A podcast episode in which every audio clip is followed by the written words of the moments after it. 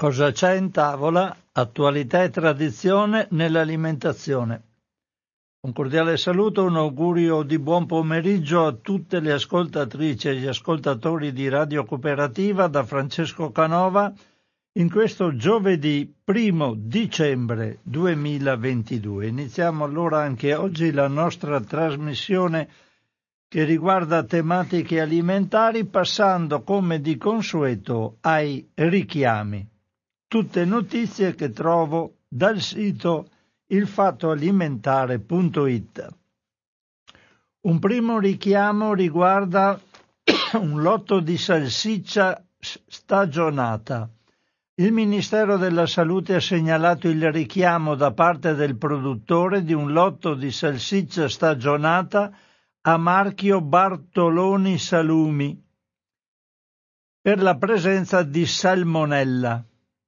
Il termine minimo di conservazione della, di questo prodotto è il 23 maggio 2023. Passiamo subito, ce ne sono molti oggi, quindi cerco di fare in fretta più che posso. C'è un altro richiamo che riguarda un integratore alimentare. Ministero della Salute ha segnalato il richiamo precauzionale da parte del produttore di diversi lotti e formati dell'integratore alimentare per capelli e unghie Anacaps Expert a marchio Ducre per, per il rischio di presenza di particelle di vetro di dimensioni inferiori a 630 micron. Questo eh, è in, il prodotto è in capsule e alcune scadono nel giugno 2024.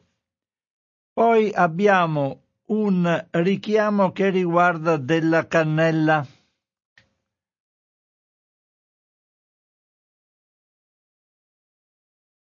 In questo caso il Ministero della Salute, i supermercati Iperal e Coop hanno segnalato il richiamo da parte del produttore di due lotti di mix a base di cannella in polvere bio a marchio Lo Conte per presenza dell'allergene anidride solforosa.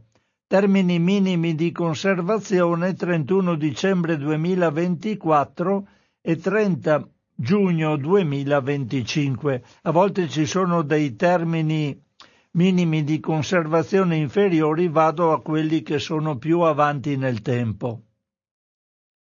Poi un richiamo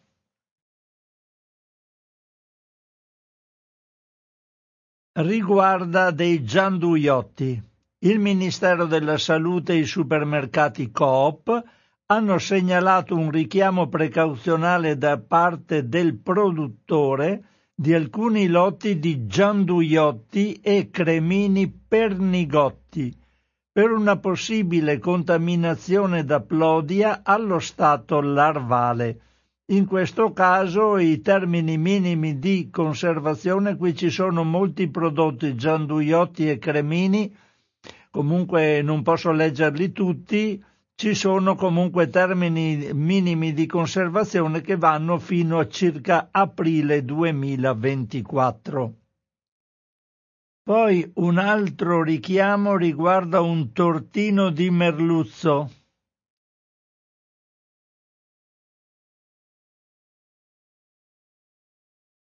Scusate questi silenzi che ho, ma devo andare a vedere nel computer eh, da una data all'altra quelli che sono eh, le date interessate ai richiami.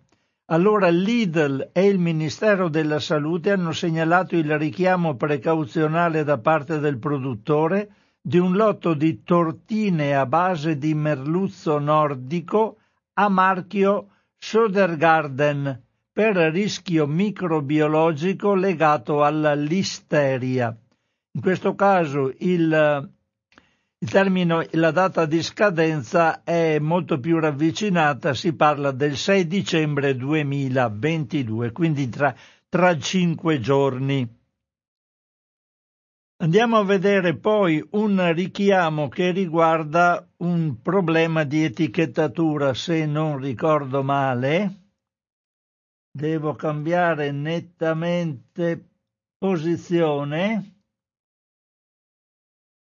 In questo caso i supermercati S. Lunga hanno segnalato il richiamo da parte del produttore di un lotto di Parmigiano Reggiano DOP 24 mesi, confezionato dall'azienda Trentin perché per un errore di etichettatura alcune confezioni potrebbero contenere del grana padano invece che parmigiano reggiano. È solo una dicitura sull'etichetta, ma giustamente il prodotto è ritirato per questo errore nell'etichettatura. Termine minimo di conservazione 1 aprile 2023. Poi ci sono dei richiami, più richiami, che riguardano Wurstel. Un primo richiamo è dovuto ad una segnalazione del Ministero della Salute che appunto segnala il richiamo precauzionale da parte del produttore di un lotto di Wurstel con carne di suino suillo a marchio Fiorucci per presenza di proteine delle uova.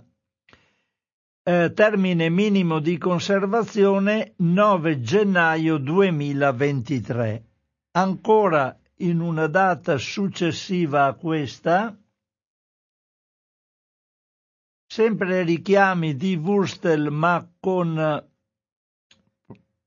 Ecco qua, il Ministero della Salute ha segnalato un richiamo da parte del produttore di un lotto di Wurstel Lecoq di pollo e tacchino a marchio Scarlino per presenza di salmonella nel prodotto. Termine minimo di conservazione 2 marzo 2023. Poi abbiamo il richiamo di lotti in tranci, mi pare, di mortadella.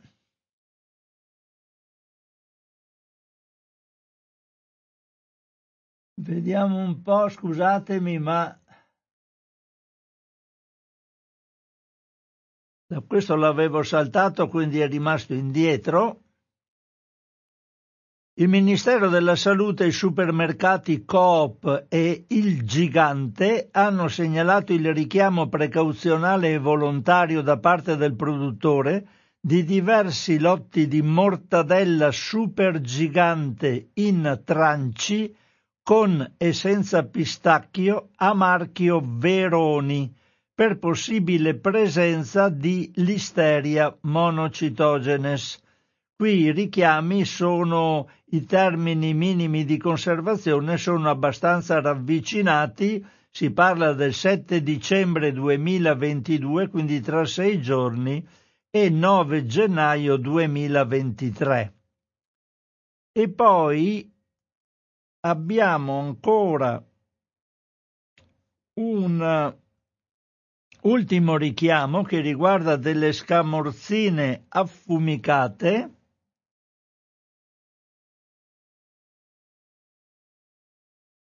Allora, adesso devo beccarlo.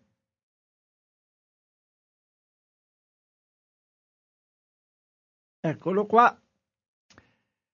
Ministero della Salute ha segnalato il richiamo precauzionale da parte del produttore di un lotto di scamorzine affumicate con i marchi Merivio di Lidl e Sherry per la possibile presenza di corpi estranei di natura plastica. Termini minimi di scadenza 2 dicembre 2022, quindi domani, e 4 dicembre, quindi molto vicine, ravvicinate come richiamo. Fine dei richiami. Adesso vado a prendere una notizia che sempre di richiami si interessa ma è una cosa abbastanza interessante perché è una notizia che il Fatto Alimentare dà in data 8 novembre 2022. quindi abbastanza pregressa, però la leggo perché è una cosa che si protrarrà nel tempo. Il fatto alimentare da 12 anni si impegna per segnalare a consumatori e consumatrici i prodotti richiamati e ritirati dagli scaffali e gli avvisi di sicurezza relativi ad alimenti e integratori pericolosi o stoviglie e utensili potenzialmente dannosi che potrebbero finire sul mercato italiano. Ogni giorno la nostra redazione scandaglia i portali del Ministero della Salute e delle grandi e piccole catene di supermercati alla ricerca di nuove allerte che poi pubblichiamo sul sito e diffondiamo attraverso i nostri social media, in questo caso anche attraverso Radio Cooperativa. Ora abbiamo deciso di fare un passo in più e lanciare un servizio di allerta la decisione scaturisce dalla frequenza di questi richiami che ormai è quasi quotidiana. Nei primi dieci mesi di quest'anno siamo già arrivati a 260 prodotti richiamati. Da oggi, ogni volta che il fatto alimentare pubblicherà un richiamo o un avviso di sicurezza, invieremo una email direttamente nelle caselle di posta dei nostri lettori che si iscriveranno al nostro servizio. In alternativa è possibile ricevere gli aggiornamenti attraverso il nostro nuovo canale Telegram. Il servizio è totalmente gratuito e non è necessario sottoscrivere abbonamenti. Per iscriversi agli alert via email de Il Fatto Alimentare basta cliccare, qui c'è il collegamento ipertestuale che vi porta direttamente su una, una parte del sito del fatto alimentare dove dovremo eh, inserire le nostre mail. il fatto alimentare, quando avrà notizia di un richiamo, ci porterà direttamente in casa il, l'avviso di allerta.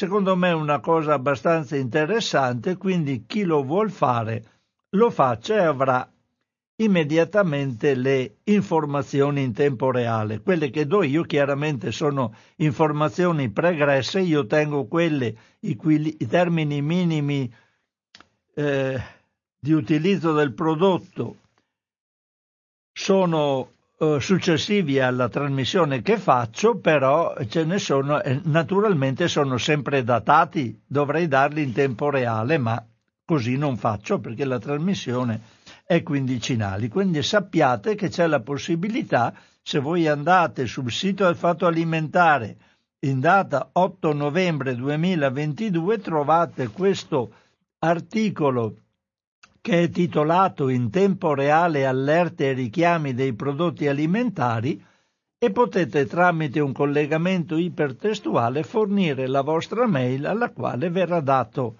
verranno date le informazioni gratuitamente. Ora passo ad altri articoli che traggo sempre dal fatto alimentare, almeno per quelli dei quali non vi do notizia diversa. E vedendo le ultime cose che sono comparse, ci sono veramente due grandi settori che mi hanno, ehm, li ho visti porsi praticamente in alternativa l'uno con l'altro. In un caso delle notizie che riguardano delle cose di pregio che vengono fatte con prodotti anche di nicchia oppure informazioni che ci danno eh, la possibilità di acquistare in modo consapevole prodotti buoni e da canto notizie che ci danno idea di come in questo mondo ormai eh, globalizzato ci siano ipotesi di produzione di alimenti che sono eh, estremamente, eh, secondo me, gravi, ma insomma, dopo può essere che non siano gravi, dipende dai punti di vista.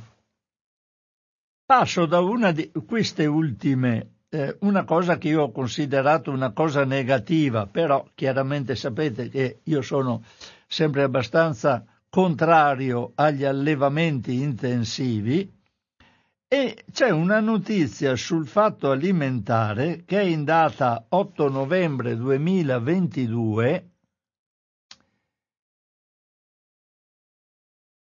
Allora,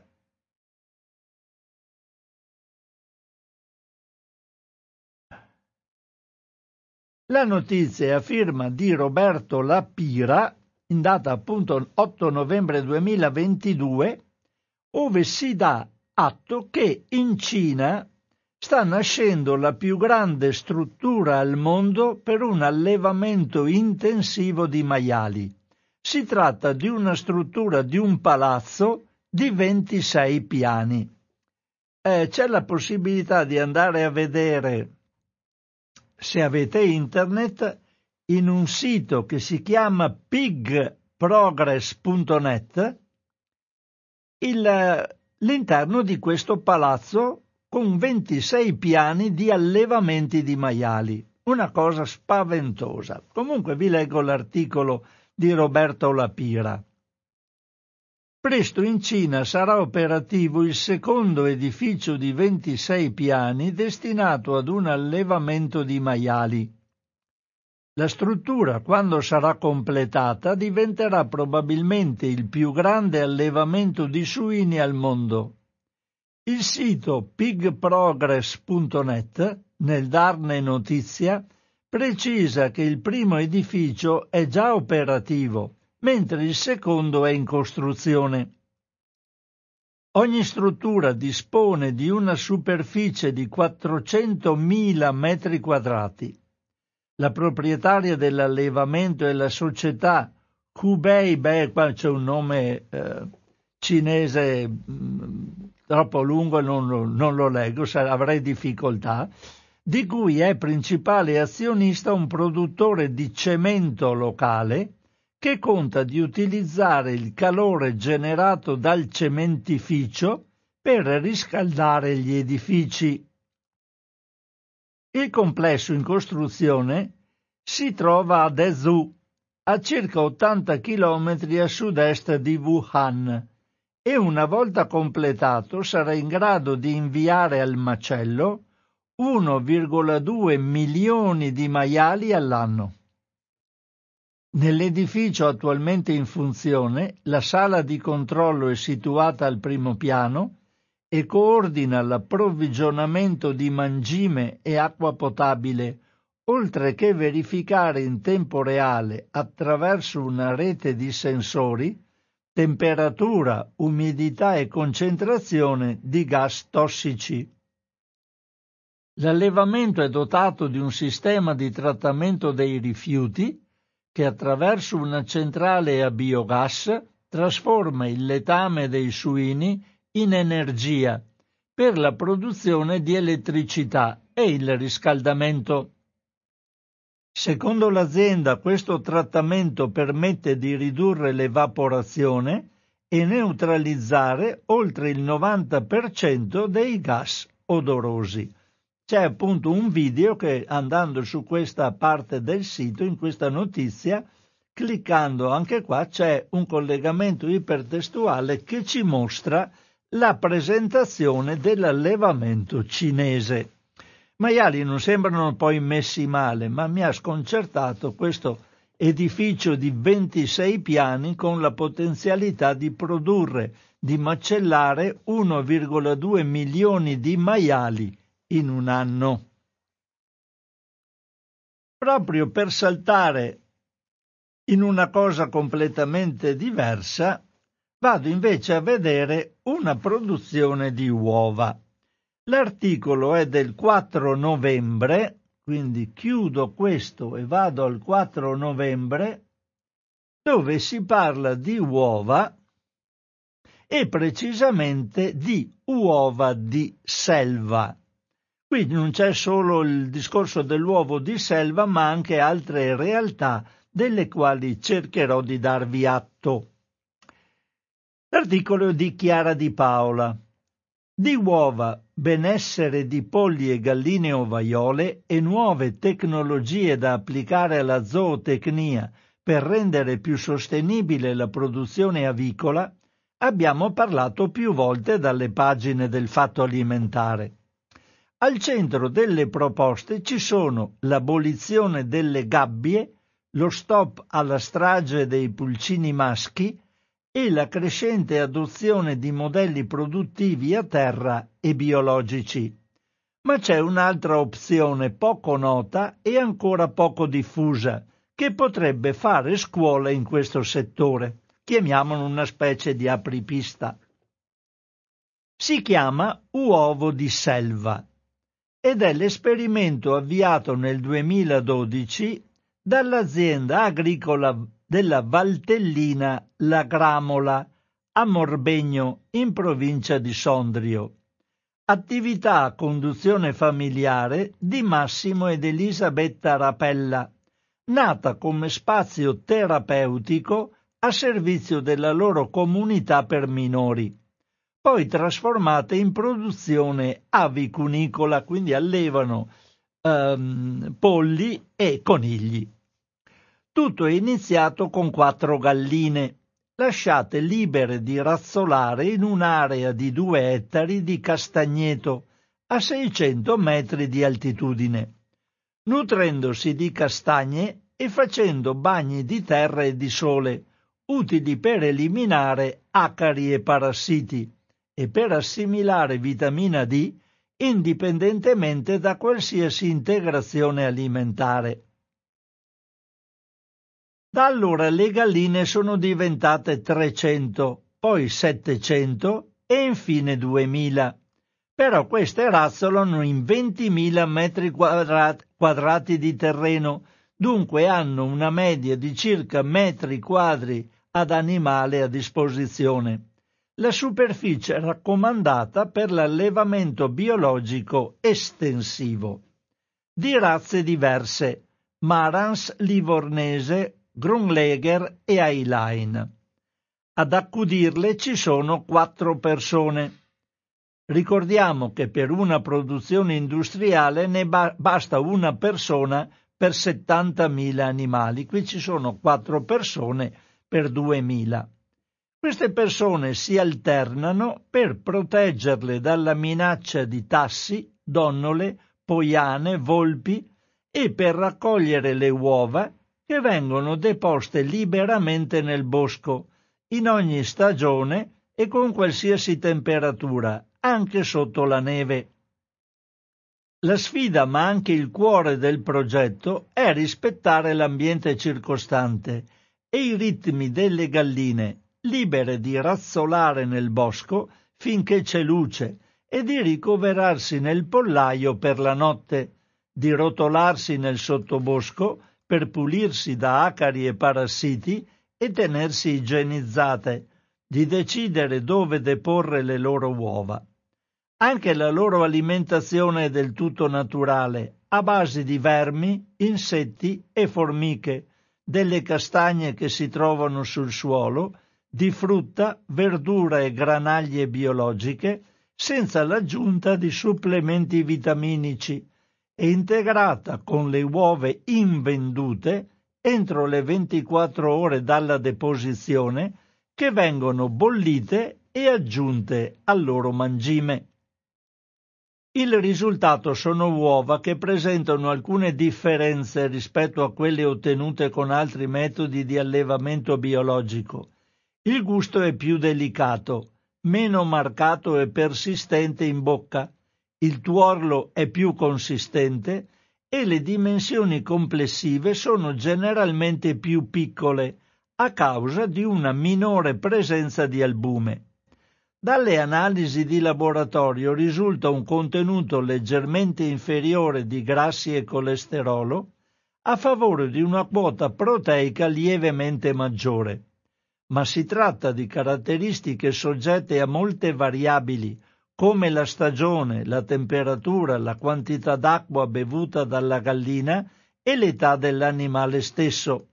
Infatti più gli esemplari sono giovani, più le uova sono piccole e pregiate, come le cosiddette uova novelle che pesano 35-40 grammi. Il volume produttivo delle uova di selva è limitato è inferiore del 30% rispetto a quello garantito da altre forme di allevamento, poiché quando sono libere e non stressate, le galline rendono meno. 2000 ovaiole producono in media soltanto 1000-1300 uova al giorno, raccolte a mano e vendute ad un costo di 70 centesimi al pezzo, più 10 euro a confezione per la consegna. Il margine di guadagno non è molto, considerando il ven- che il prezzo di vendita deve coprire il costo dei mangimi almeno 200 grammi al giorno ogni gallina per una spesa totale di circa 5.000 euro al mese, e quello del fermo produttivo dovuto al riassortimento di metà dell'allevamento che avviene ogni due anni, imponendo 20 giorni di vuoto sanitario, dopo il quale le nuove galline impiegano circa un mese per cominciare a deporre le uova. Oltre al massimo rispetto per il benessere animale, tra i punti di forza della produzione delle uova di selva c'è l'attenzione alla freschezza del prodotto e alla soddisfazione diretta di un numero selezionato di clienti, attualmente circa 400 privati e 40 professionisti del cibo. Le consegne sono effettuate in giornata direttamente al consumatore finale senza passare per i negozi e dentro un raggio di 100 km da Morbegno. L'obiettivo è quello di creare un rapporto di fiducia e amicizia tra produttore e cliente, ma anche di mantenere un approccio green riducendo il carico di anidride carbonica legato alle spedizioni a lunga distanza. Sempre in ottica di sostenibilità ambientale, Sin dal 2013 la Gramola ha rinunciato all'impacchettamento tradizionale. L'uovo di selva non è confezionato in contenitori usa e getta, risparmiando 10 tonnellate di carta all'anno. In più, per incentivare l'utilizzo di contenitori personali e riutilizzabili da parte dei clienti privati, l'azienda ha attivato un particolare format di vendita diretta in azienda. Le uova vengono lasciate in cortile all'interno di cesti di vimini con la data di deposizione e le persone possono prenderle autonomamente lasciando i soldi in una cassettina. Qui mi sono detto c'è molta fiducia in questa azienda, ma insomma, se così fanno vuol dire che vedono che funziona. È evidente che questo tipo di approccio produttivo e di filosofia di marketing non può ambire a proporsi come alternativa alla produzione industriale per soddisfare una vasta domanda. Al massimo può affiancarla, restando circoscritta a una dimensione locale. Tuttavia il modello è replicabile e potrebbe trovare terreno fertile in piccole realtà che hanno a cuore la valorizzazione del territorio e del prodotto e che possono contare su una rete di vendita prossimale composta da una clientela fedele. Lo dimostra la nascita di realtà affini all'uovo di selva, come uova di montagna azienda avicola nata nel 2016 in provincia di Trento per iniziativa di due giovani imprenditori trentini, Mattia Cristoforetti e Giovanni Tava, con lo scopo di produrre uova eccellenti garantendo elevati standard di vita alle galline, preservandole da ogni forma di stress ambientale e sociale. Si tratta di 140 esemplari di razza livornese, allevate nei prati e nei boschi del Monte Baldo, a 600 metri d'altezza. Nella bella stagione sono libere di razzolare all'aperto e di nutrirsi di piccoli insetti, lombrichi e lumache e di tutto ciò che trovano sul terreno, mentre d'inverno vengono nutrite con un mangime biologico e formulato appositamente a base di olive del Garda Gran Turco, lievito di birra, carbonato di calcio, semi integrali di soia tostata, frumento, crusca di frumento, integrato da elementi vegetali, come la portulaca e gli scarti di lavorazione delle produzioni orticole delle aziende agricole vicine e lombrichi allevati allo scopo.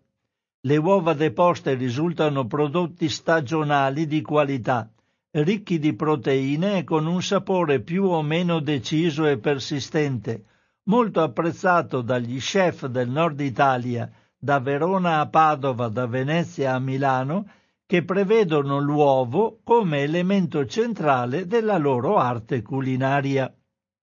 Entrambi gli esempi citati possono essere definiti progetti pilota, capaci di fare luce sulle difficoltà di una produzione avicola alternativa, dalla difficoltà di approvvigionamento iniziale di galline provenienti da un ciclo di vita biologico a quella di garantirsi mangimi biologici in quantità e con caratteristiche costanti ma anche sull'eccellenza del prodotto finale e sulla possibilità di replicare anche altrove esperienze di allevamento positive, anche grazie alla ricerca di prodotti sicuri, gustosi e a filiera corta, da portare in tavola e alla crescente sensibilità verso il benessere animale e le problematiche ambientali. E ho messo questo articoletto a confronto con quello del palazzo cinese per i maiali. Poi volevo... Eh, sempre il mio telefono che mi dimentico sempre di spegnerlo. E sì, ci sono appelli qua in radio, ci sono cartoncini dappertutto, ma dopo mi dimentico di farlo quando si arriva oltretutto in fretta è, ed è un mio errore. Allora, un'altra notizia interessante che coinvolge in questo caso alcune eccellenze alimentari e anche tutto quello che ormai è proprio del mondo dell'informatica. Qui si parla di metaverso. Io non sapevo neanche cos'era.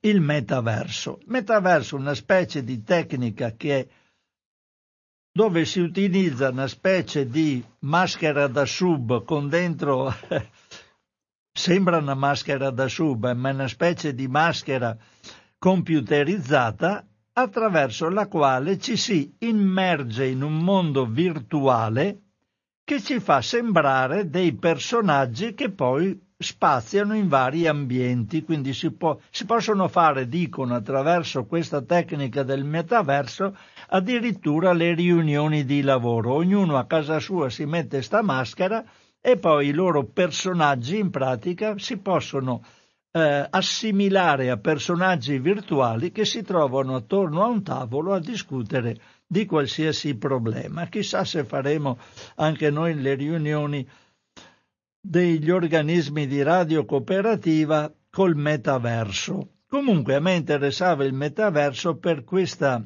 notiziola che vi davo, è del 31 ottobre 2022, quindi devo andarla a reperire.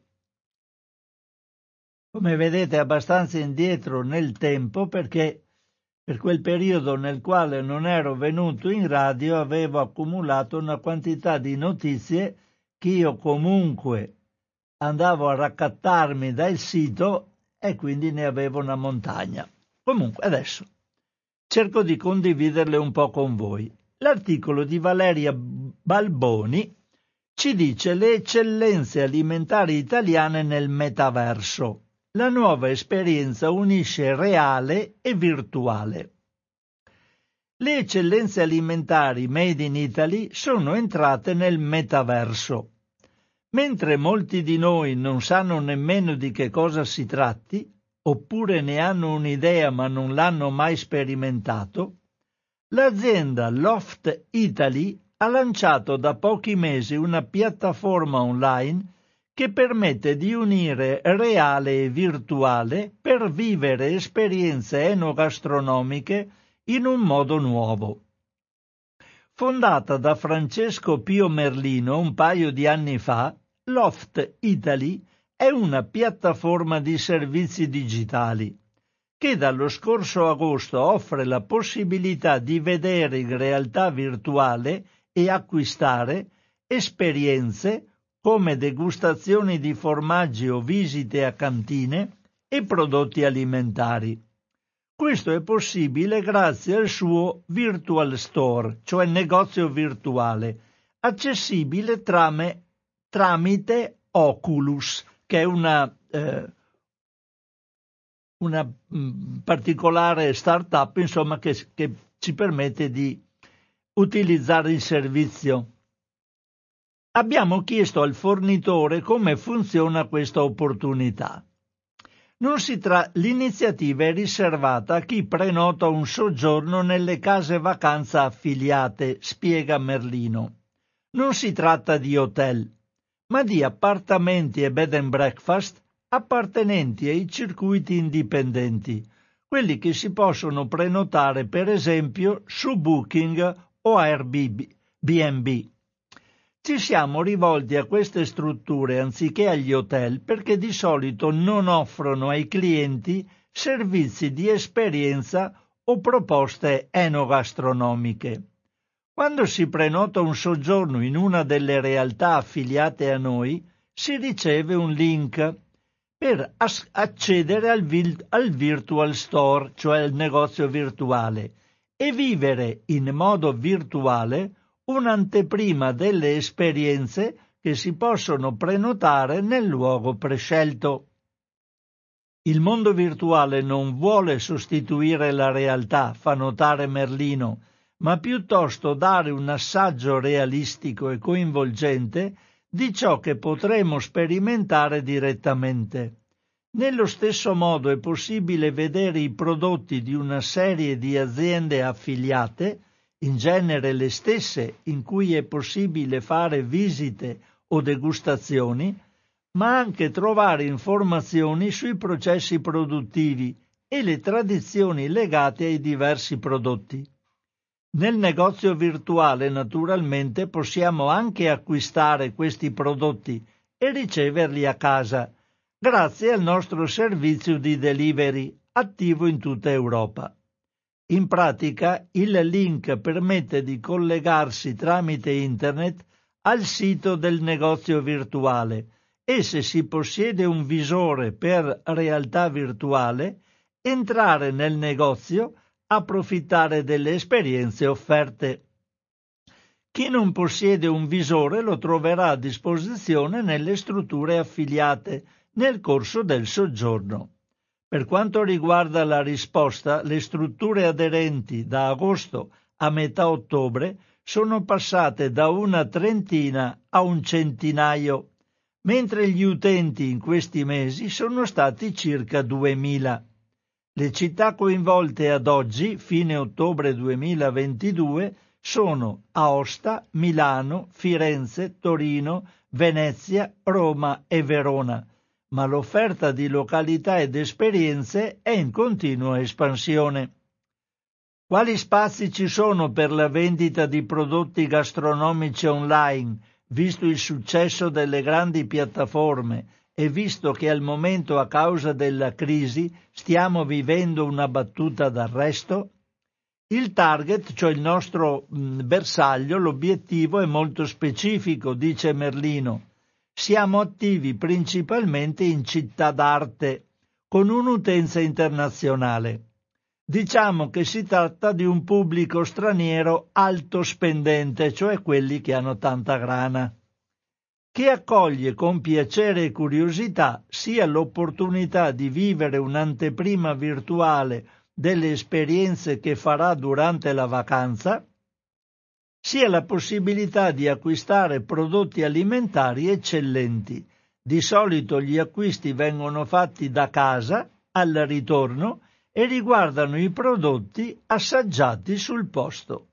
Forse i nostri connazionali, dice Valeria Balboni, cultori dell'enogastronomia, sono un po' refrattari a queste proposte immateriali ma è innegabile che il mondo virtuale, grazie alle opportunità che offre, sta raccogliendo sempre più interesse e può aprire opportunità stimolanti anche per il mondo del cibo. In pratica uno va a fare una vacanza attraverso questi visori, va virtualmente a visitare tutte le realtà che potrebbe poi visi- visitare fisicamente, quella che gli interessa di più, magari poi va di persona e se la va a visitare appunto. È una cosa abbastanza interessante, simpatica per gente che ha tanti soldini in tasca, quanto pare.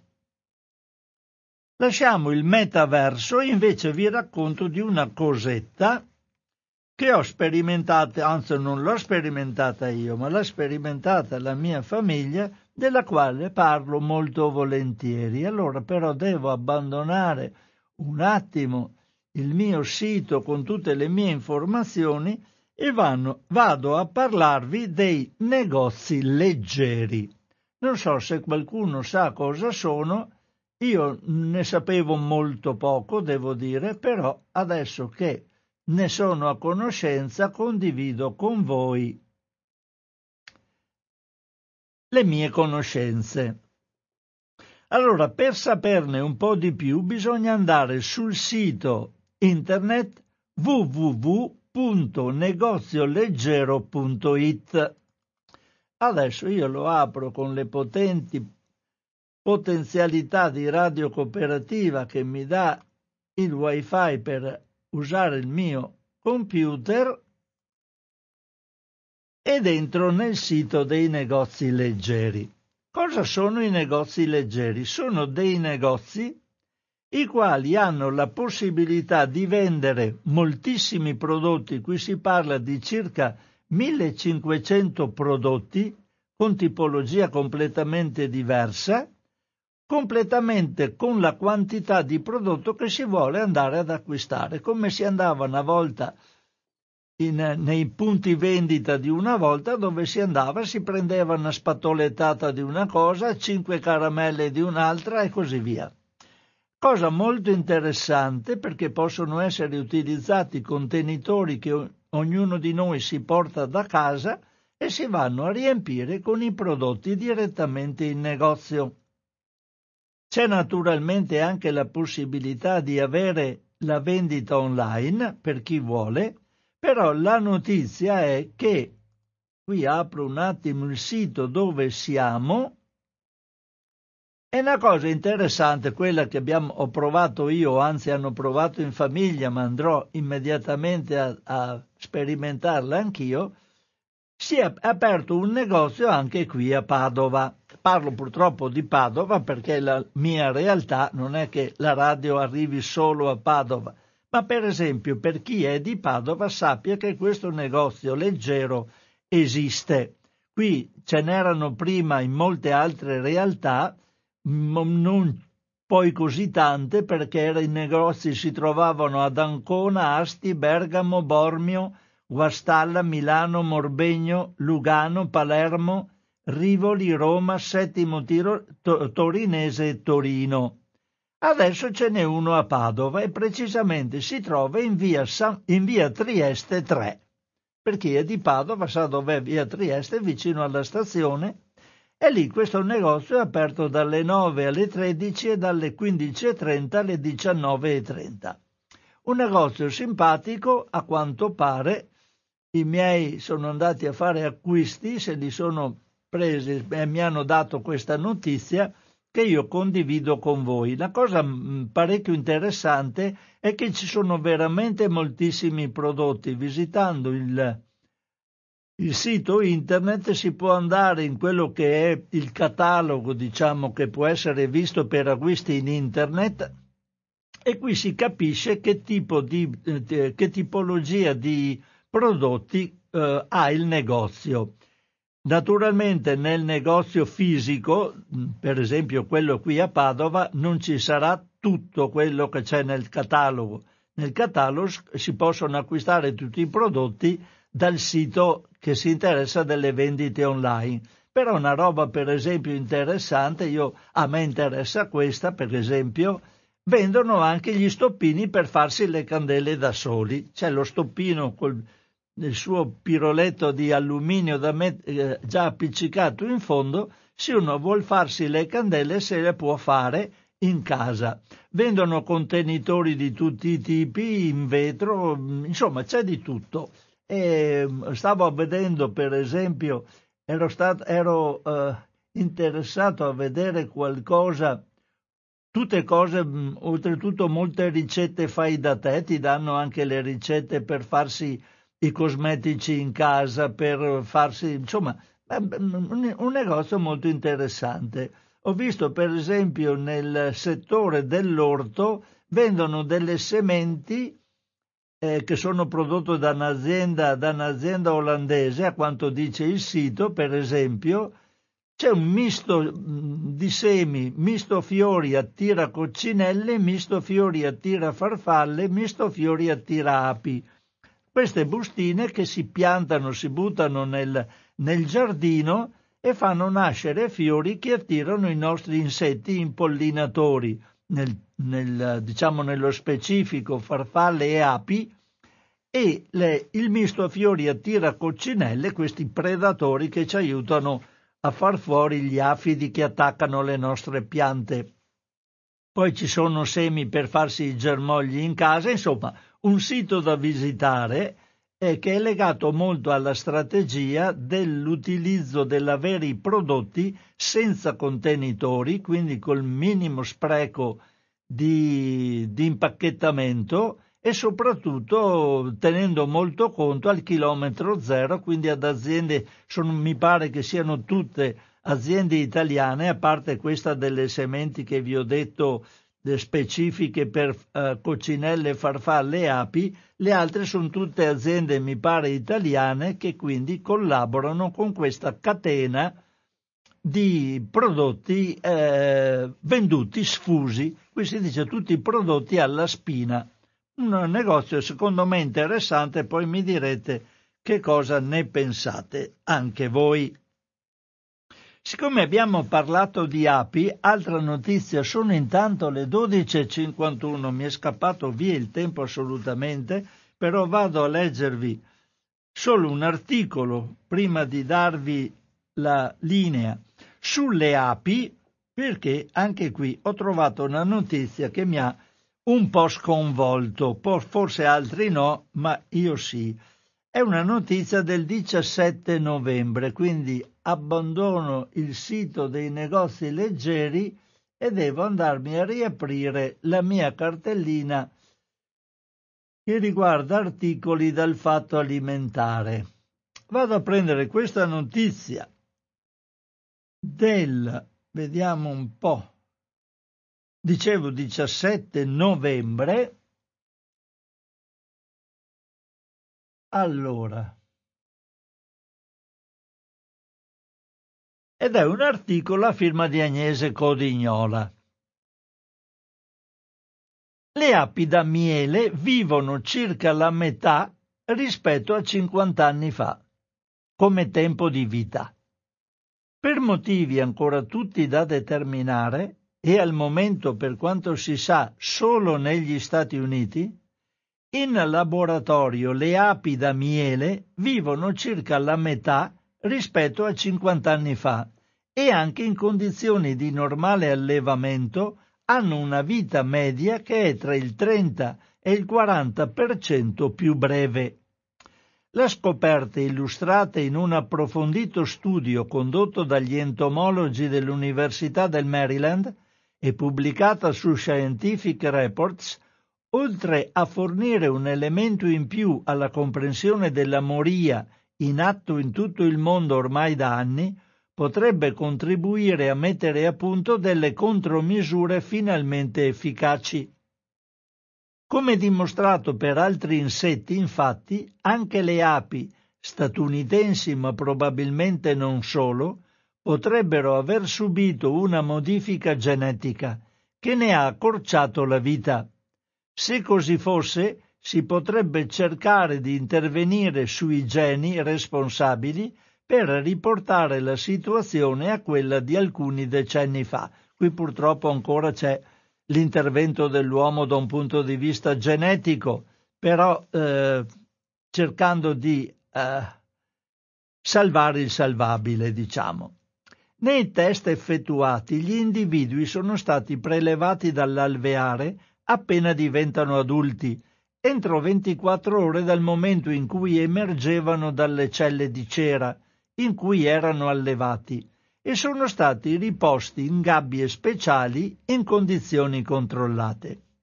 Mentre i ricercatori stavano verificando le differenze tra una dieta con acqua zuccherata e una con acqua normale, è emerso che in entrambi i casi le api morivano molto prima rispetto alle attese, cioè in media circa dopo 18 giorni contro i 34 giorni previsti dai protocolli e dalle registrazioni dei testi effettuati fino dagli anni 70. Tra l'altro, essendo state standardizzate le condizioni di allevamento solo nei primi anni 2000 e notevolmente migliorate, si aspettavano di vedere un allungamento della vita media rispetto ai primi esperimenti e invece hanno osservato il contrario. Va ricordato che la vita in laboratorio è molto diversa da quella nella natura e questo potrebbe avere avuto qualche effetto, ma anche i dati degli ultimi anni provenienti dagli allevatori segnalano un invecchiamento precoce degli alveari e una mortalità solo di poco inferiore a quella vista dagli entomologi. D'altro canto le condizioni sperimentali sono ideali per verificare eventuali effetti che prescindono dai fattori di stress ambientali come virus, parassiti, insetticidi e temperature anomale, perché le larve entrano in contatto con tutti solo nei primi giorni di vita e quindi ne risentono molto di meno rispetto a quanto accade alle api che vivono all'aria aperta eppure vivono di meno. Per questo ora gli sforzi si concentrano su due aspetti, le indagini genetiche per capire se c'è stata una mutazione e da che cosa è stata causata, e quelle su popolazioni delle api di altri paesi, per verificare se anche in altri casi è successo qualcosa al genoma e quali ne sono le cause. La mortalità delle api ha impatti enormi sull'impollinazione e questo è il problema principale. Ma influenza anche la produzione di miele, che è sempre più scarsa e secondo alcuni esperti destinata, se non a sparire, a diventare sempre più complicata e il miele sempre più costoso. E qui c'è la notizia che mi, che mi ha un po' reso, dato grandi di problematiche personali. Anche per questo c'è chi sta cercando di produrre miele attraverso fermentazione di precisione, senza bisogno dell'intervento delle api. È l'azienda olandese Foodtive, specializzata in aromi e in proteine e altri nutrienti realizzati con i lieviti. Il prodotto di punta è una caseina, proteina del latte, del tutto vegana perché ottenuta appunto con fermentazione. Come ricorda il sito Food Navigator, che illustra il miele senza api, gli ingredienti essenziali del miele sono tre tipi di enzimi e due zuccheri, glucosio e fruttosio, combinati con essi. Food Additive ha sintetizzato ciascun enzima separatamente, insomma, quel discorso va avanti e si dice che insomma è in corso un esperimento per fare il miele senza le api e così avremo anche questo di sintetico. Ma non finisco tutto l'articolo, metto immediatamente a disposizione la linea a voi ascoltatrici e ascoltatori e, eh, e basta sono a disposizione per le vostre telefonate, per le vostre considerazioni in base a quello che ho detto. Se per caso non ci sono telefonate, vado avanti con altri articoli del fatto alimentare che sono, devo dire, parecchio interessanti. Allora, una cosa interessante che c'era, anche questa è veramente allarmante, è un allarme rifiuti della pesca dispersi in mare. Anche questo è un articolo abbastanza vecchio del 31 ottobre 2022. Vediamo. 31 ottobre 2022. Mi potreste fare una cortesia, se siete all'ascolto, di darmi una telefonatina anche solo per sapermi dire come si sente la mia voce, come si sente la trasmissione. Una, eh, una mia curiosità tecnica che eh, volevo verificare. Allora, l'articolo dell'allarme sui rifiuti della pesca dispersi in mare è del 31 ottobre, dicevo, quindi devo andare a reperirlo. Eccolo qua. Uh, qui ho la mia telefonatina. Pronto Radio Cooperativa? Eh, ciao Francesco, parla Marco. Ciao Marco. Volevo dirti che sento molto bene. Perfetto, benissimo. Ecco, ti, ti auguro una buona giornata e ti ascolto. Grazie Marco, gentilissimo. Ciao, ciao grazie. No, è una cosa mia personale perché, vabbè, eh, ho risolto la mia questione dal punto di vista tecnico grazie alla cortesia di Marco. Allora dicevo, c'è un allarme rifiuti della pesca dispersi in mare. Ogni anno i pescherecci disperdono in mare quantità impressionanti di attrezzature chiamate genericamente ghost gear, cioè equipaggiamento fantasma. Reti, lenze, ami, cime, contenitori di ogni forma e materiale, trappole e strumentazioni per la pesca di vario tipo. Questi oggetti restano in acqua per anni e hanno effetti devastanti sulla fauna, che vi resta impigliata o intrappolata, perché i rifiuti continuano a fare ciò per cui sono stati progettati, anche una volta abbandonati in mare. Quindi se è una serie di ami a strascico continuano a, far, a catturare pesci anche se non sono più attaccati alla nave. Finora tuttavia non si aveva un'idea precisa della loro quantità globale. Per questo i ricercatori dell'Università della Tasmania hanno organizzato una rilevazione sul campo, coinvolgendo direttamente le autorità che regolano la pesca grazie a questa investitura ufficiale, hanno potuto raccogliere i primi dati e quantificare l'abbandono e la perdita di strumenti, dimostrando che nelle acque locali la situazione è anche peggiore del previsto. Cinque le tipologie principali di rifiuti, tra le quali le reti a strascico, che drenano le capesante e pesci come le passere di mare, le lunghe file di ami che si utilizzano per catturare tonni, merluzzi e altri pesci di grandi dimensioni e le nasse. Quindi il team ha esteso lo studio a sette paesi che pescano intensamente con questo tipo di strumenti, inviando decine di osservatori direttamente sui pescherecci e intervistando oltre 450 responsabili delle flotte di quei paesi per capire quali fossero le abitudini più radicate. L'indagine non è stata affatto semplice perché è stato necessario individuare persone che rappresentassero le comunità dei pescatori, che parlassero inglese e soprattutto che fossero disposte a parlare. Ma alla fine ce l'hanno fatta e hanno anche effettuato alcuni riscontri quando possibile. Ogni volta che erano disponibili dati ufficiali, hanno confrontato le cifre con quelle riportate dai lavoratori e hanno trovato una sostanziale convergenza.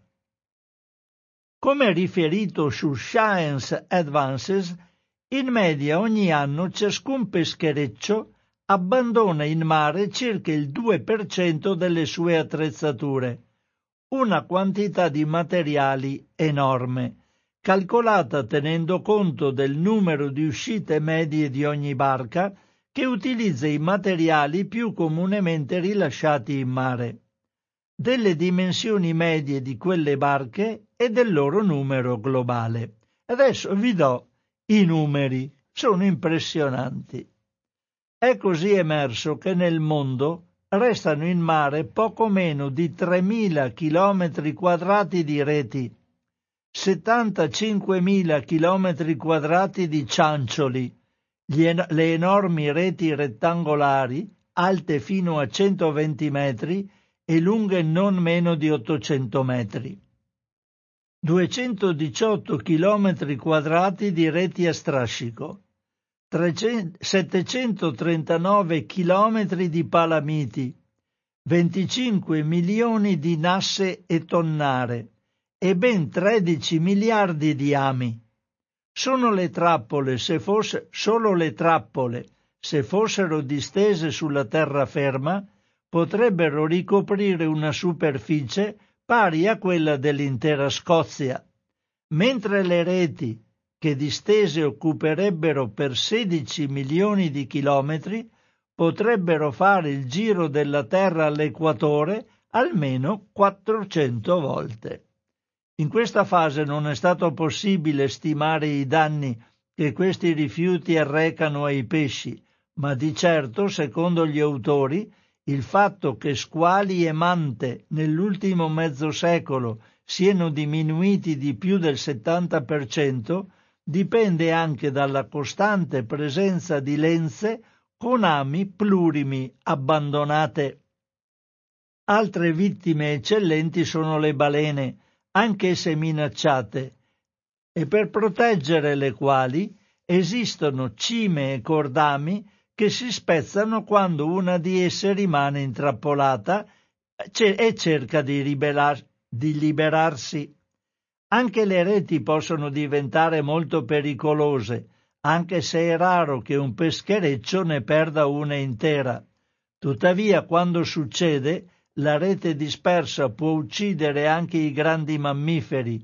Quando invece se ne rilasciano solo parti, esse possono mettere a rischio anche gli uccelli e gli animali più piccoli, che possono restare impigliati.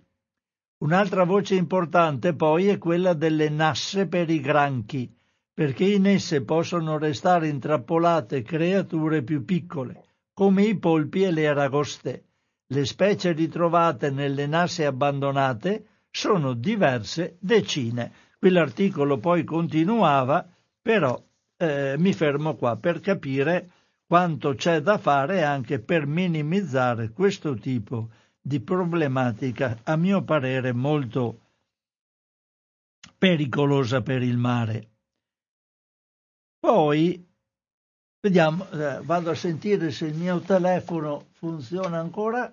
Sì, sì, è a posto, quindi sono tranquillo. Allora, eh, vado a prendere altri, altri, mh, altre notizie che riguardano... Eh, volevo dirvi qualcosa sulla carne coltivata. Ci sono due articoli sul fatto alimentare eh, relativi a questo argomento. La carne coltivata che ha avuto via libera dalla Food and Drug Administration, cioè l'ente federativo degli Stati Uniti che si interessa di questo, mentre invece in Europa viene molto osteggiata, anche in Italia. Vado a prendere allora questo articolo del 18 novembre 2022, vediamo un po'. Uh, dov'è questo articoletto? dove si dice appunto dell'accettazione da parte della Food and Drug Administration della carne coltivata con un articolo di Agnese Codignola. Con un pronunciamento che probabilmente sarà ricordato, ma che non è ancora il via libera definitivo, la Food and Drug Administration ha inviato un primo sì ai nugget di carne di pollo coltivata di Upside Foods, la start-up californiana che, che fa appunto queste cose, questo prodotto alimentare. Una decisione attesa da mesi che potrebbe dischiudere le porte del mercato statunitense alle decine di start-up che stanno lavorando sull'agricoltura cellulare, cercando di capire quale sarà il destino dei propri prodotti una volta giunti presso le agenzie regolatorie. Negli Stati Uniti, dopo mesi di discussioni molto accese, FDA e Dipartimento dell'Agricoltura, cioè l'USDA, si sono divise i compiti per quanto riguarda le procedure di approvazione della carne coltivata. La prima è incaricata di verificare i test nell'ambito dei protocolli, cioè dei prodotti considerati sicuri fino a prova contraria, mentre il Dipartimento dell'Agricoltura si occuperà delle verifiche dei siti di produzione e delle lavorazioni. Qui si parla appunto di tutta la procedura che è stata adottata dall'USDA, dall'FDA, dalla Food and Drug Administration per, fare, per dare la sua prima approvazione e adesso stanno aspettando l'approvazione del Dipartimento dell'Agricoltura.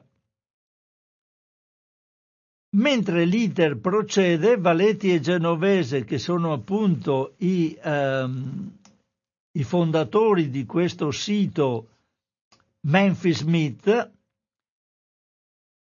eh, stanno mettendo a punto la strategia commerciale, che deve essere molto accurata anche perché per ora, nonostante i costi siano enormemente diminuiti rispetto ai primi tentativi, non sono ancora sovrapponibili a quelli della carne di pollo da allevamento.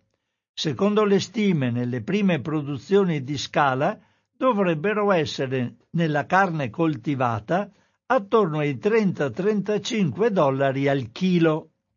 Per quanto riguarda il grande pubblico, Valeti, uno di questi fondatori della società, ipotizza per il momento dei prodotti a base mista, con ingredienti vegetali per contenere i costi. Qui insomma dopo c'è tutto un assieme di cose prese in considerazione nell'articolo, ma andiamo a vedere. Dice qui ci sarà lo stesso iter che c'è stato quando sono nate e si sono dovute mettere sul mercato le auto elettriche, dapprima un grosso grosse problematiche da parte degli acquirenti, poi un po' alla volta hanno preso familiarità con i prodotti e poi c'è stata l'esplosione delle auto elettriche. Lo stesso si presume capiterà con la carne coltivata, che in molti siti viene considerato una cosa positiva perché potrebbe minimizzare la, la costituzione di allevamenti intensivi carne fatta in laboratorio da cellule di carne eh, prese in modo specifico per fare questo tipo di procedura. Allora si dice, mentre in Europa c'è chi spinge per l'avanzamento dell'agricoltura cellulare e della carne coltivata, l'Italia va in direzione opposta. Non si è fatta attendere infatti la reazione del nuovo ministro dell'Agricoltura e Sovranità Alimentare Francesco Lollobrigida, che all'indomani del via libera della carne coltivata da parte dell'FDA ha dichiarato Garantisco che finché saremo al governo, sulle tavole degli italiani non arriveranno cibi creati in laboratorio. Il ministro ha poi proseguito affermando il cibo sintetico rappresenta un mezzo pericoloso per distruggere ogni legame del cibo con la produzione agricola, con i diversi territori, cancellando ogni distinzione culturale spesso millenaria nell'alimentazione umana e proponendo un'unica dieta omologata. Il nostro paese, culla della dieta mediterranea, patrimonio dell'UNESCO, sarà in prima linea per difendere il cibo naturale che è uno dei punti di forza del Made in Italy. È un gran bel discorso. Se non ci fosse la parte pelosa degli allevamenti intensivi. Ci sono, è vero, delle, dei prodotti di nicchia, allora vediamo le uova di selva della quale ho parlato prima, ci sono anche i maiali della cinta senese i maiali che sono, eh, di cui esistono degli allevamenti, per esempio nella zona di Norcia, che sono liberi, sono lasciati a sé, si nutrono di ghiande e quindi sono animali dei, dei quali è giusto mantenere un rapporto produttore-consumatore legato al Made in Italy, ma certamente quelli dell'allevamento intensivo non hanno un granché di prodotto naturale, come dice il ministro Lollobrigida. Nella seconda nel secondo articolo che si collegava al problema della carne coltivata, c'è però un discorso legato alle, alle ipotesi di formalizzazione di questa carne nell'Europa, nell'Unione Europea, in un articolo che trago sempre dal Fatto Alimentare in data 22 novembre. Allora, in questo articolo si dice che il problema grosso in Europa sono le lungaggini burocratiche. Eh, non vi leggo tutto l'articolo perché è abbastanza lungo e specifico, però ve ne faccio un piccolo assunto personale. Qui in pratica si dice che mentre eh, per esempio negli Stati Uniti le, mm, l'FDA e il, il Ministero del, del, Commercio in pratica si sono, si sono divisi le competenze e stanno agendo parallelamente collaborando, in Europa ci sono tutta una serie di lungaggini burocratiche dovute a interferenze tra varie, eh, vari enti certificatori che portano i tempi sempre più lunghi. Questo capita un po' ovunque e si prende anche un discorso legato alla situazione nel Regno Unito, dove però si dice in un certo punto che il Regno Unito potrebbe però approfittare della sua uscita dall'Unione Europea per mettere a punto un iter, cioè dei percorsi molto più veloci e candidarsi così a un ruolo simile a quello ricoperto da Singapore in Asia e da Israele in Medio Oriente, diventando anche molto attraente per gli investitori. Alla fine di questo articoletto io ho visto però un'altra motivazione sulle lungaggini europee e anche sul dichiarato del ministro Lollobrigida. Qui si dice alla fine di tutto di questo articolo che è a firma di sempre Agnese Codignola. Dovrebbe farlo il Regno Unito veloci- di velocizzare il suo iter perché ci sono altri due partner che si stanno affacciando sul mercato con tutta la potenza del caso, gli Stati Uniti e la Cina. Il mese scorso Joe Biden ha varato un suo ordine esecutivo sulle innovazioni nelle biotecnologie e nelle bioproduzioni che comprende la carne coltivata e la Cina nello scorso gennaio ha incluso l'agricoltura cellulare tra gli investimenti in ricerca e sviluppo del suo nuovo piano quinquennale. L'Europa è avvisata. E allora sia mai che queste lungaggini europee sulla carne coltivata siano fatte proprio per aprire i mercati all'industria statunitense e all'industria cinese che già si sono buttate a capofitto su queste cose, sempre a traino, noi europei e in particolare noi italiani? Non lo so. Lascio a voi eventualmente se volete telefonare la risposta, ma dirò che direi che c'è ancora poco tempo per le telefonate perché ci sono siamo alle 13, mi pare, e 18 minuti, quindi non mi avete confortato oggi con le vostre considerazioni. Comunque io vado avanti ancora, vediamo se ho qualche articoletto sul... Uh, dovrei, potrei fare capo però a qualcosa Se, parlare sempre di pesca potrebbe essere interessante, perché c'è un articolo del 3 novembre 2022, rimango a proposito, scusate, faccio una piccola digressione. Avevo portato con me anche un numero, quello di questo mese, de Il Salvagente. Il Salvagente in questo mese parlava di uova faceva un'indagine sulla qualità delle uova che sembra in Italia essere ottima, tutte quelle che sono state analizzate hanno avuto la qualifica di eccellente o ottimo, quindi è una buonissima notizia, legata anche al fatto che al, le uova sono sicuramente un alimento eh, particolarmente interessante per la nostra alimentazione.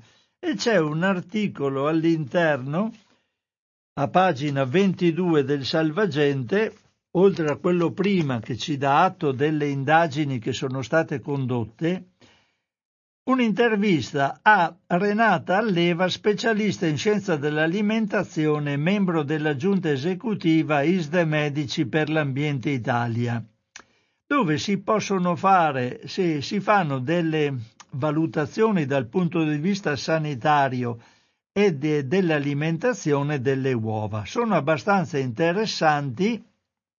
Vediamo un po'. Sono ho dieci minuti, quasi quasi mollo tutto il resto e vi leggo questo articoletto. C'è stato un tempo in cui le uova erano considerate almeno, almeno alimento vietato per chi soffre di ipercolesterolemia.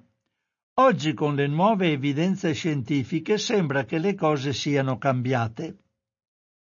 Abbiamo fatto il punto appunto con Renata Alleva di cui vi ho parlato prima.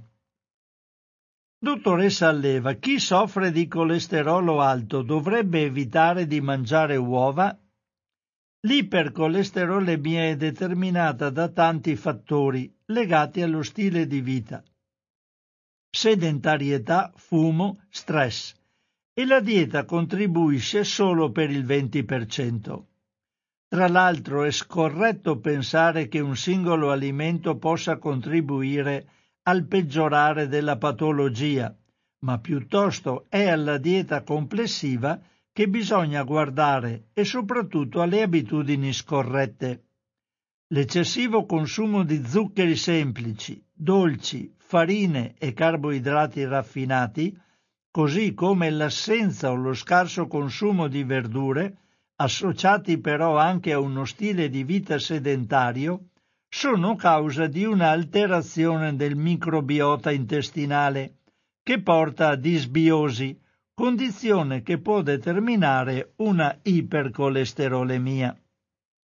Quindi, per tornare alla sua domanda, la mia risposta è che si possono consumare le uova in un regime alimentare corretto che mira a recuperare la eubiosi intestinale. Non solo le uova non incidono in modo sostanziale sui livelli di colesterolemia, ma soprattutto contengono molti nutrienti essenziali e composti bioattivi essenziali per la salute, come proteine di alta qualità, vitamine liposolubili, fosfolipidi, colina e via dicendo. Un recente lavoro pubblicato sulla rivista scientifica eLife, condotto su 4.778 persone, ha concluso che chi mangiava uova regolarmente aveva nel sangue livelli più elevati di 14 metaboliti ritenuti benefici per il sistema cardiovascolare rispetto a quanti mangiavano meno uova. Domanda: in una dieta sana ed equilibrata, quante uova a settimana si possono consumare? Risposta. Torno allo studio precedentemente citato, in cui è emerso che mangiare un uovo al giorno non solo non aumenta il colesterolo, ma portava benefici, tra cui migliorare il profilo lipidico, innalzando i livelli di colesterolo HDL e modificando quello LDL in un modo tale da ridurre la nocività a livello cardiovascolare. Inoltre il colesterolo consumato con le uova ha solo effetti minimi sui livelli di questa sostanza nel sangue. Il motivo è che se introduciamo colesterolo in eccesso con la dieta, il nostro fegato tende a produrne di meno. Faccio un inciso, sapete che il problema del colesterolo è molto legato alla, alla, a quello prodotto dall'organismo più che a quello ingerito con i cibi. Torno all'articolo. Sebbene io sia dell'idea che bisogna sempre individualizzare le indicazioni nutrizionali in base allo stile di vita della persona e dell'insieme della dieta, in chi non ha particolari problemi, mangiare un uovo al giorno è sano. Piuttosto consiglierei di scegliere uova di qualità, non di allevamenti intensivi, preferendo quelli biologici, alimentati con mangimi sani. Questo può fare la differenza, ad esempio in un migliore rapporto tra acidi grassi omega 3 e omega 6. Poi dopo parla, de, parla del colesterolo, va, valori nel sangue, lasciamo perdere. Uh, dunque, vediamo un po'. Qui si parla dei metodi di cottura. Qual è il metodo di cottura che mantiene intatti i nutrienti? La cottura delle uova permette al nostro corpo di utilizzare circa il 91% delle proteine contenute rispetto a solo il 51 se sono mangiate crude e questo può essere dovuto al fatto che il calore provoca cambiamenti strutturali nelle proteine, quindi è meglio cuocerle che mangiarle crude, a parte i pericoli di salmonella, eccetera, dico io. Tuttavia, cucinare le uova a fuoco basso, con tempi di cottura brevi, è il modo migliore per preservare i nutrienti delle uova. Quali sono i metodi di cottura, eh, le, le, i nutrienti che si perdono con la cottura? Con la cottura viene perso il 17-20% della vitamina A, del 6-18% di molti antiossidanti. E basta, insomma, dopo parlano delle tossi infezioni, appunto la salmonella, e quindi meglio naturalmente cucinare le uova senza mangiarle crude. Sono le 13 e 27 minuti, se vedo bene nel nostro orologino, controllo sul mio da polso, sì, è proprio così. Quindi chiudo qui la trasmissione di oggi di cosa c'è in tavola e vi do, vi do appuntamento in una prossima occasione. Vi ricordo che siete stati all'ascolto di Radio Cooperativa, che la, la trasmissione di oggi la porrò quanto prima possibile, spero di riuscire a farlo compatibilmente con i miei tempi. Al più presto la metterò nel sito di Radio Cooperativa, nel settore archivio dove ci sono i podcast nella cartella in tavola. Se siete nel sito, come dico di solito, stiamo avvicinandoci alle feste, ci facciamo anche qualche regalino. Se volete farci qualche regalino, provate a fare anche qualche piccola donazione a Radio Cooperativa. Arriva di tutto ormai nella casella della posta per fare donazioni alle più svariate associazioni, eccetera se tenete a questa piccola radio che ancora sta funzionando dopo tutto questo tempo di volontariato, fateci anche voi qualche regalino e aiutateci ad andare avanti. Tutto quello che serve lo potete trovare sempre sul sito di Radio Cooperativa dove ci sono tutte le possibilità per fare per dare qualche contributo a questa emittente. Io vi saluto tutti, vi ringrazio per l'ascolto e vi do appuntamento ad una prossima occasione. Ciao ancora a tutti da Francesco Canova.